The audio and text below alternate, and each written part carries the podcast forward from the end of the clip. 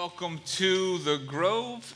My name is Stephen, and if you are joining us as a guest this morning, someone invited you, this was the condition on which they would feed you brunch. They promised that you would meet somebody cute, whatever reason that you are here this morning. This is your first time. We are glad that you were here. And if this is home for you, welcome back. It's good to see you again. We are close to wrapping up a series that we have been in since the beginning of the year called The Science of the Soul. And if you are new or have forgotten what we are talking about, is really the intersection of the best uh, findings of neuroscience and Christian spirituality. And we believe that those two things aren't opposed to each other, but they actually work in partnership and in cooperation with each other. And so, a lot of what we have been looking at is the way that God has designed our brains, the, way, the ways that our brains work, and how we can support the way that we have been designed through Christian spirituality practices to better our lives. And so today, just in time for Valentine's Day, we are going to be talking about how our brains are wired for love. Now, here's the good news all of our brains are wired for love. The bad news is they're not all wired the same. And so, what we're going to be talking about is the different ways that our brains are wired for love and all of the problems and challenges and difficulties that creates in our life and maybe some tools that we can use to begin to understand the ways that the people that we love most and who love us most are wired. And so we can begin to build better and healthier relationships. Now, what we're going to be using today uh, comes out of some research and study that was done not quite 80 years ago. So there was a psychiatrist and researcher named John Bowlby, and what he decided to do was to try to uncover the origins of why certain kids have behavioral issues. And so he came up with this theory that this started somehow early in these ch- children's lives, and it was related to their relationship with their primary caregiver or caregivers. And so Bowlby does this kind of this experiment that I'm not sure would pass today, but he takes children and their primary caregiver, he puts them in a room, he has the primary caregiver leave the room, and then he monitors what the kid does while the caregiver is gone, and then what happens when the caregiver returns. And seeing the different states of distress that these children would be in, and the ways that they would then reconnect or not with their caregivers as they re entered the room started to give Bowlby some clues as to maybe there were some kind of relational attachment dynamics happening between these children, their care- caregivers, and then how that impacted those who had behavioral issues. Now, about a decade or so later, another researcher comes along. Her name is Mary Ainsworth, and what she connected was Bowlby's original research to how that begins to kind of characterize and color the child's relationship patterns through the rest of the child's life, all the way into adulthood. And so the two of them, working together, came to develop this idea of attachment theory. Maybe you've heard of this, and if you have not, this is kind of the basic idea of attachment theory.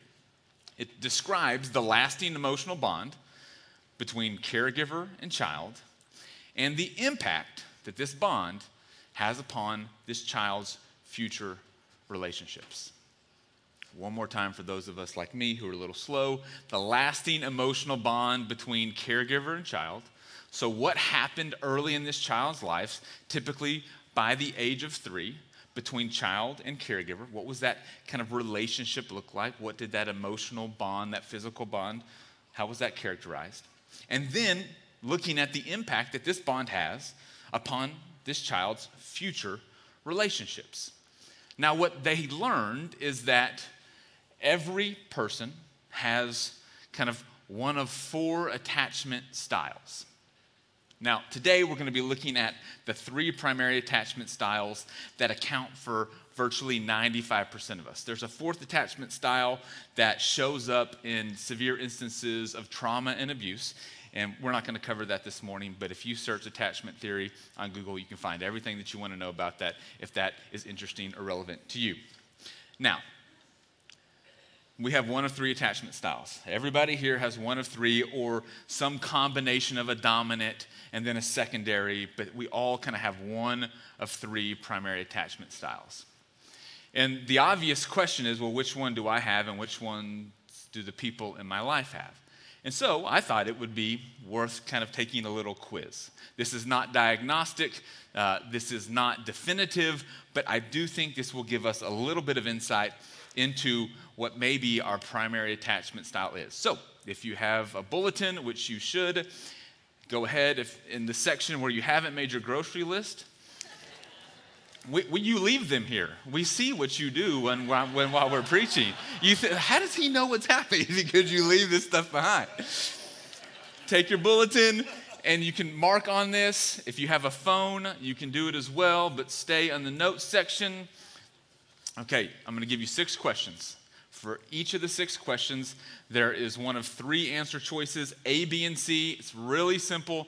I put the question up, and then you write down A, B, or C based on what the best response is. Now, three responses, very kind of vague questions. Do the best you can. Here we go. Question number one on this quiz you're at a social function and you see your partner interacting with someone in a way that seems flirtatious. You, A, become jealous and ask your partner to justify themselves. B, don't say anything but withdraw or act distant for the rest of the night. Or C, take it in stride because you trust your partner. A, B, or C. Now, one thing I failed to mention this is just kind of guidelines and maybe some useful advice as you're doing this. Uh, if you don't elbow the person next to you, it would probably be helpful for your future relationship. This is one of the ways that we can begin to develop better relationships, is not by diagnosing someone else's attachment style, just your own. This is you in the mirror. Okay, A, B, and C are on question number one. Question two when you start to feel close to someone, or when you used to start to feel close to someone, you, A, start daydreaming about your future wedding, B, put on the brakes to ensure things are not moving too fast, or C, enjoy the feeling and look forward to seeing where the relationship goes. A, B, or C. Can either be current or historical information. A, B, or C. All right. Question number three. When it comes to the relationships in your life. You, A, look to others to provide you with a sense of security. B, have more acquaintances than friends or a romantic partner. Or C, have a variety of relationships in your life. A, B, or C. All right, question number four. The best relationships a, feel like a team. B, feel uncomplicated. C, feel safe. For those of you that want D, all of the above, that is not an answer choice. A, B, or C on this one. A, B, or C. All right, question number five. We're almost there. I sometimes worry that A, my partner will leave me. B, my partner wants too much from me. C, I don't have major worries or anxieties about my relationship. A, B, or C. I sometimes worry blank. All right. Last question. For some of you, you're like, oh my gosh, I wish there was 20 more questions. And then others of you are like, all right, wrap this up, buddy. Number six, Final question. When my partner and I disagree, I A, I feel nervous to say how I feel. I B, I try to say as little as possible. Or C, I feel comfortable expressing my thoughts and opinions. I feel nervous to say how I feel. I try to say as little as possible, or I feel comfortable expressing my thoughts and opinions. Okay. Now, what I would like you to do next is tally up how many of each letter that you have. You may have all of one letter, you may mostly have one letter and a couple of the other, or you may be evenly distributed across the board. But tally it up and try to figure out do you have one that's more predominant than another? Don't forget to carry the one. I see some of y'all doing some hard math over there. I mean, there are some furrowed brows this morning. I know, I know. Okay, here's how your answers likely correspond to one of the three primary attachment styles. If you have mostly A's, you are anxiously attached. You are primarily, that is your primary attachment style, is anxious attachment. If you chose B, you are primarily avoidantly attached. And if you chose C, you are primarily securely attached. Anxious, avoidant, or secure.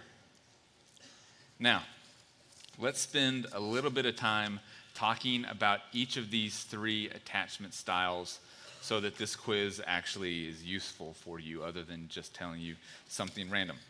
For those of you who are anxiously attached, um, I'm not going to ask you to raise your hand, that might make you anxious, but this is characterized by a fear of rejection, a fear of abandonment. You are dependent upon your partner for validation and emotional regulation. You perhaps struggle with codependent tendencies. Now, this attachment style develops from your primary caregivers being inconsistent with their uh, care and support and emotional regulation of you.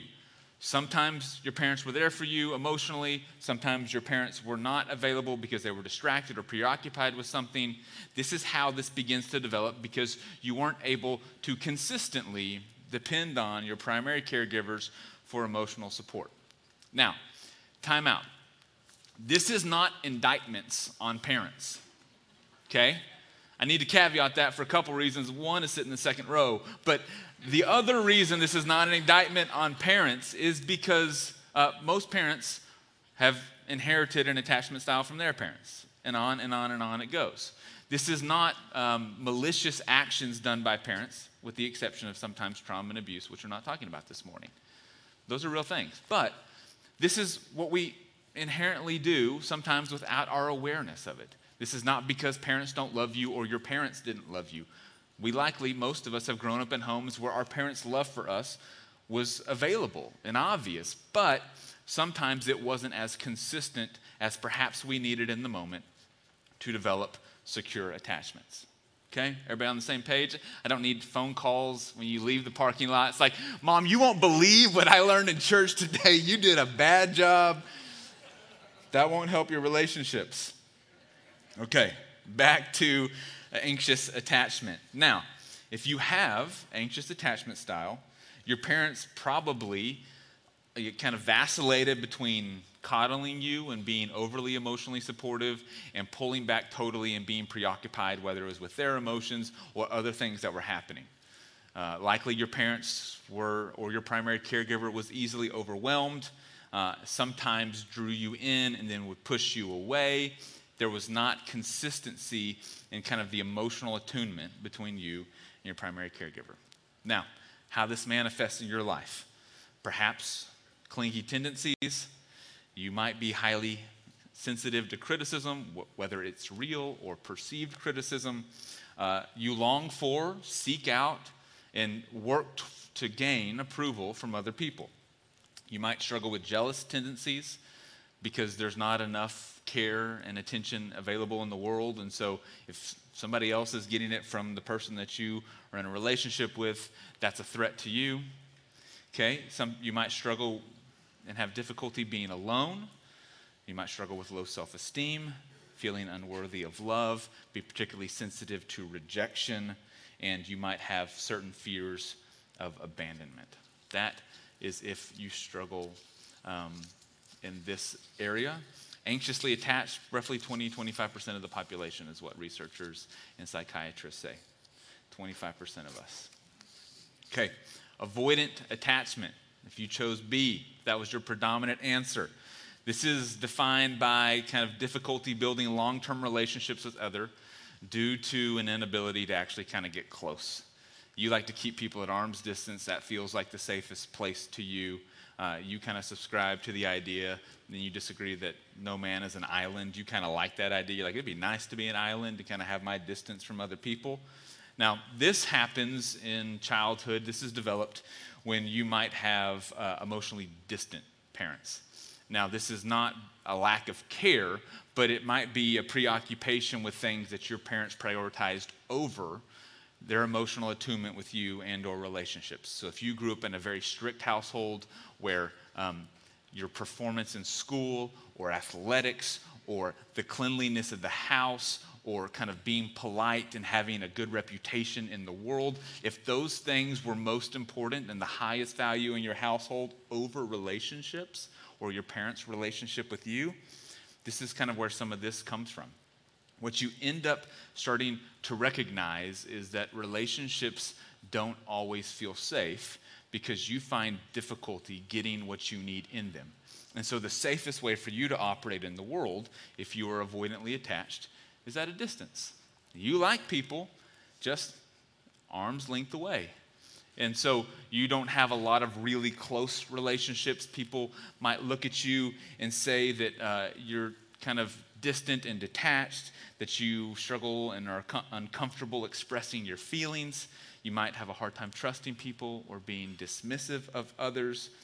You might, if you're kind of to the extreme, you might start to feel threatened as people get too close. You might have this sense of panic as people kind of get closer and closer to you in a relationship. Maybe your relationships are characterized by a pattern of you engage, it starts to get serious, and you break it off and you move on. This is where some of this comes from. If you are avoidantly attached, you would be characterized as somebody that has commitment issues. Now, for some of you, you're like, I feel like all of this applies to me. And that can be the case because sometimes we have had different caregivers who have different attachment styles who impact us. And so you might kind of oscillate and vacillate between different styles. That might be the case. Now, avoidantly attached people, tw- another 20 ish percent, 25% of the population. Now, this is painting broad strokes, but m- more often than not, psychiatrists say that Typically, women fall into the more anxiously attached and men fall into the more avoidantly attached. It's not always the case, but when you paint broad strokes and you see the general patterns and trends, this seems to be what's happening. And then the last category, which is estimates 40 to 50% of the population, are those who are securely attached. Now, this, these are the people who it's not that they're perfect, it's not that they're better than the other attachment styles, but what they learned growing up was that it was safe to trust relationships, that you could be in relationship with other people, that you could get your needs met, and that you could ask for what you need, and this would be a safe space. You had consistency from your primary caregivers with their emotional attunement to you, their relational kind of prioritization of you and the relationship. Now, it doesn't mean that you know, everything was built around you and the child, but what it means is your parents knew how to show up for you.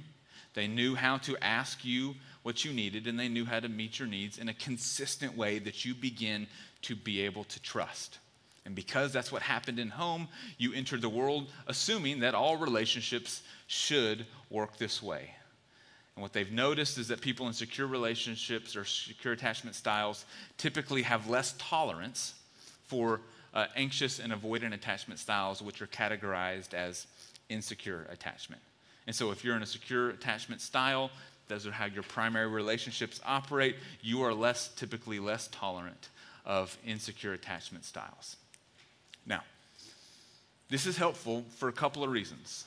One, as you begin to recognize which attachment style you have, and the people closest to you have, it starts to give you clues and indications about how you should engage with other people. It's information that we can use to understand how our brains are wired and what we need out of our relationships.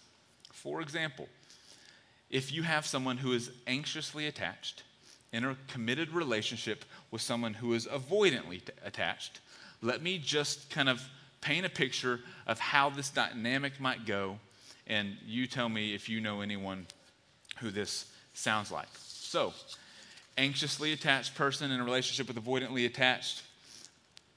anxiously attached is home.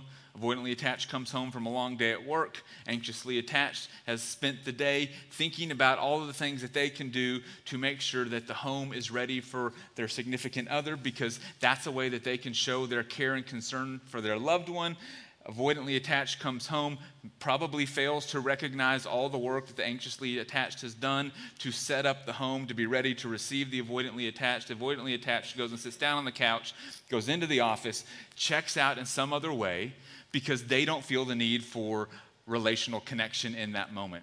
Anxiously attached has been longing for relational connection all day. And so it's almost like this opportunity to pounce on the person when they walk in the door because they have been longing for this opportunity to connect relationally. The anxiously attached fights their feelings, gives into the urge, and goes and enters into the protected space of the avoidantly attached, much to the frustration of the avoidantly attached person. It's like, what do you want? That hurts the feelings of the anxiously attached. They start to feel and take on the victim role and say, Well, I was just trying to check in and see what you needed. And the other one's like, I'm fine. I don't need anything from you. I need you just to leave me alone. And then the anxiously attached gets hurt and starts to retreat a little bit and then gets frustrated and maybe comes back with another barb with the avoidantly attached. And then you go into this wash cycle around and around and around you go because neither one of them recognizes what the other one needs and how to give it back to the other person. I'm just spitballing, right? Just a guess at how some of this stuff works. Now, when you have a dynamic with a securely attached and one of the other insecure styles, it doesn't always go that way. But sometimes you might see these same patterns in your relationship and wondering what is going on with the other person. Why are they always this way? Why don't they understand what I need? Why do they seem to be so difficult or challenging? Why does there seem to be this disconnection in my relationships? It's because we're all wired for love differently. And so the goal is to begin to develop tools to one, recognize the attachment style of the people in your life, and two, begin to communicate and operate with them based on their attachment style, which lowers their threat and stress levels. Now, this is kind of how all of this stuff stacks up in our brains over the last several weeks.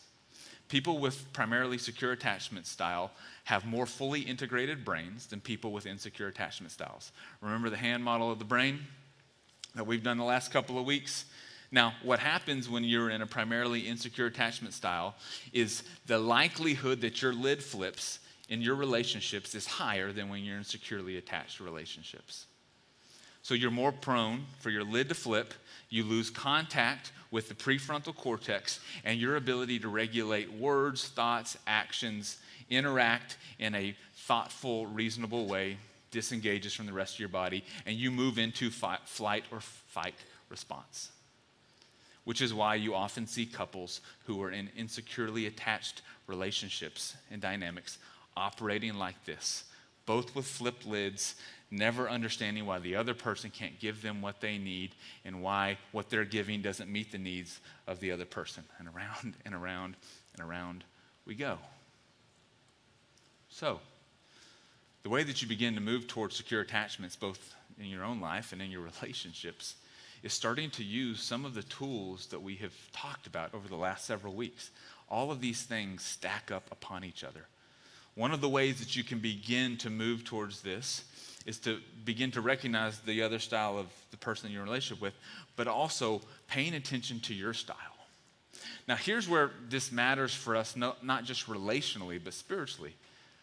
If we have some default wiring from our primary caregivers about how relationships work or don't work, what is the likelihood that we overlay that onto how our relationship with God works?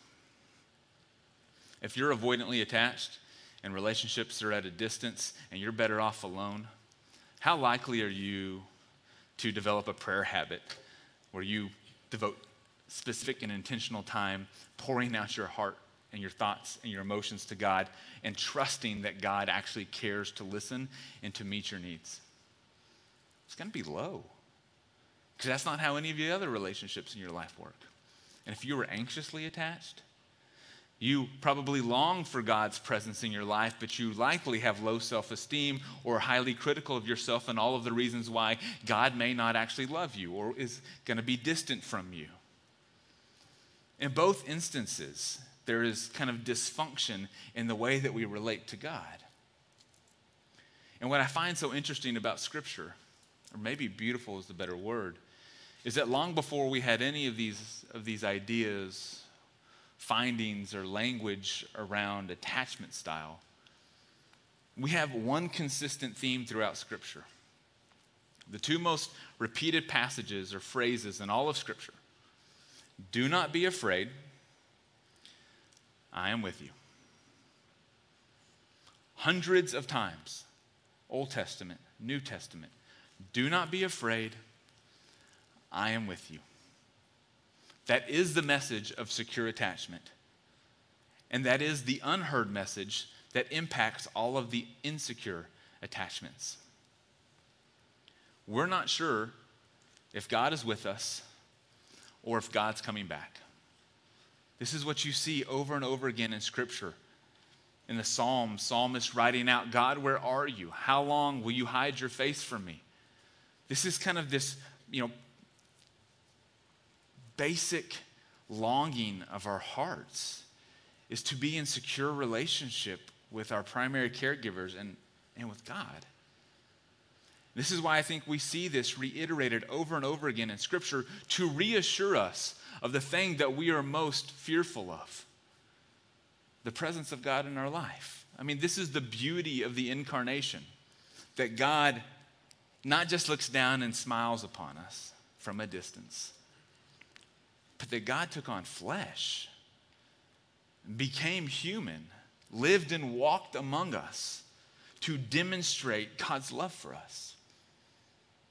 There's this beautiful passage in the letter of First John that the author writes that I'll, I just want to take a second to point out.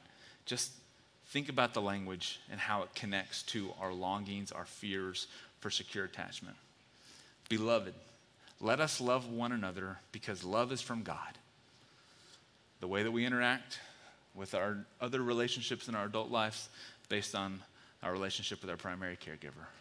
Let's love one another. Why? Because we've been loved well by God. Everyone who loves is born of God and knows God. God's love was revealed among us in this way. How do we know that God loves us? How can we trust and be sure?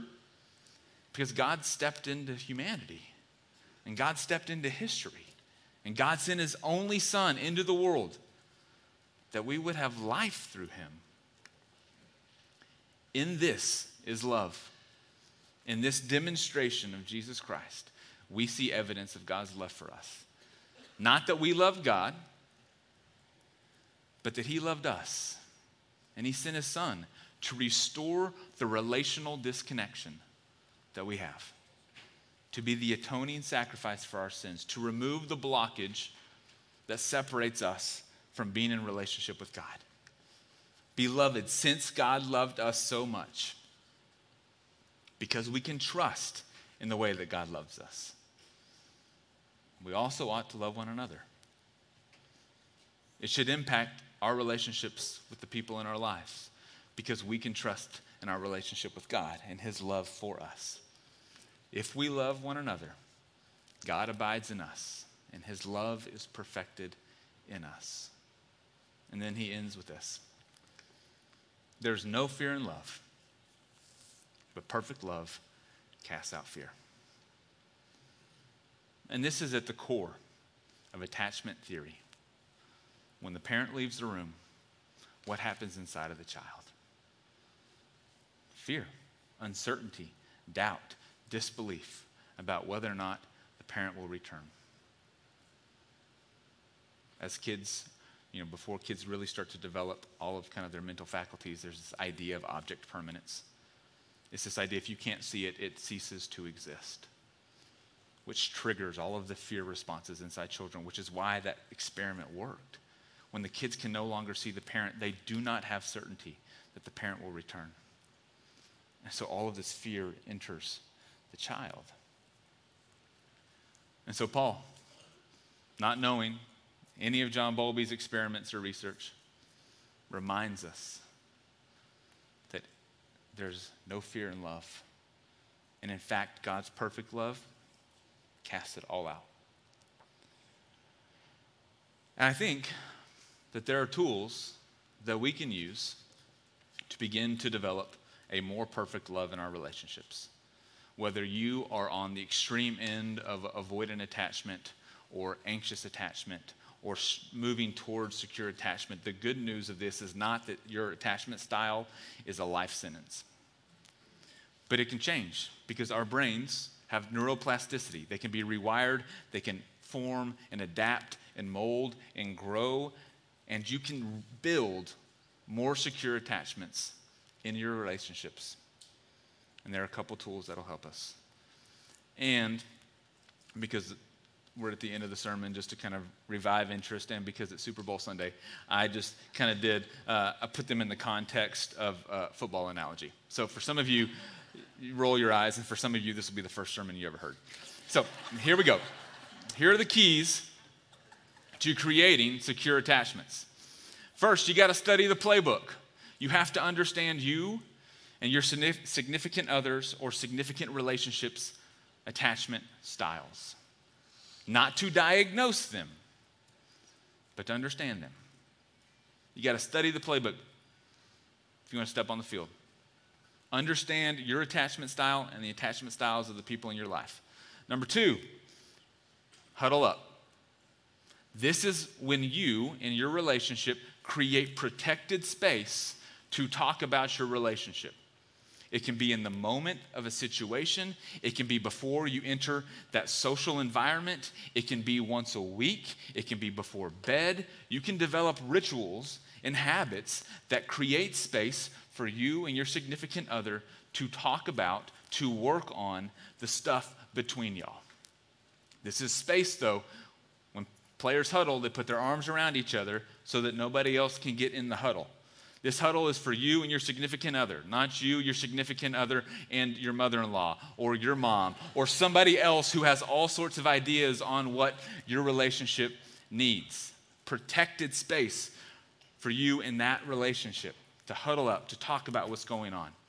The next, throw penalty flags. This is when you say, ouch, timeout, that hurt.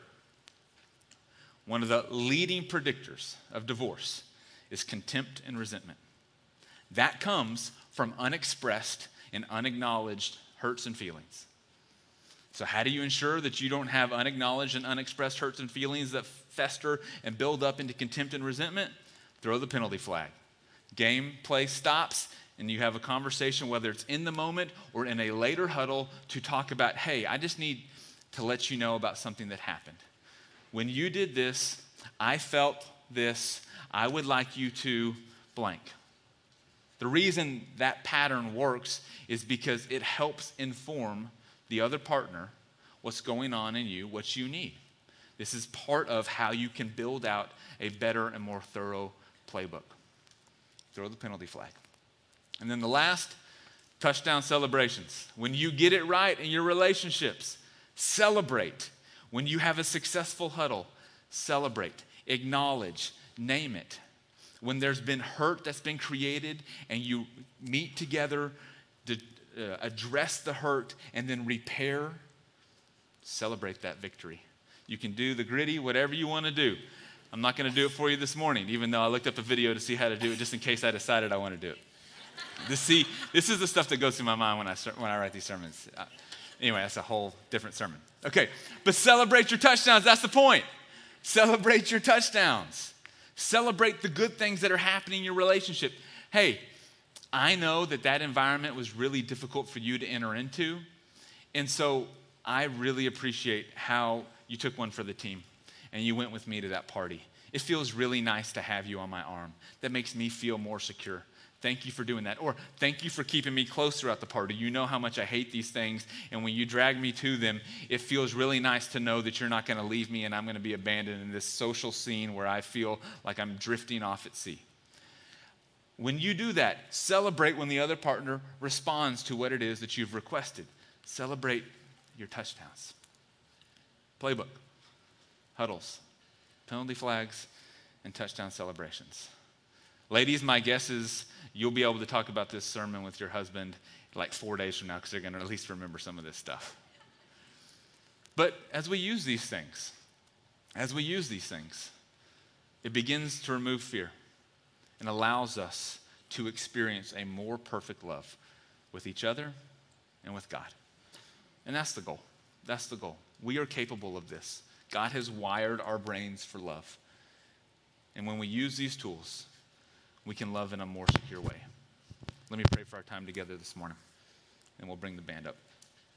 God, thank you for our time. Thank you for the ways that you have wired us for love, to be in relationship with you and to be in relationship with each other. God, help us to begin to trust you and allow that trust to inform our other relationships. God, help us to love more perfectly. It is in your name we pray. Amen.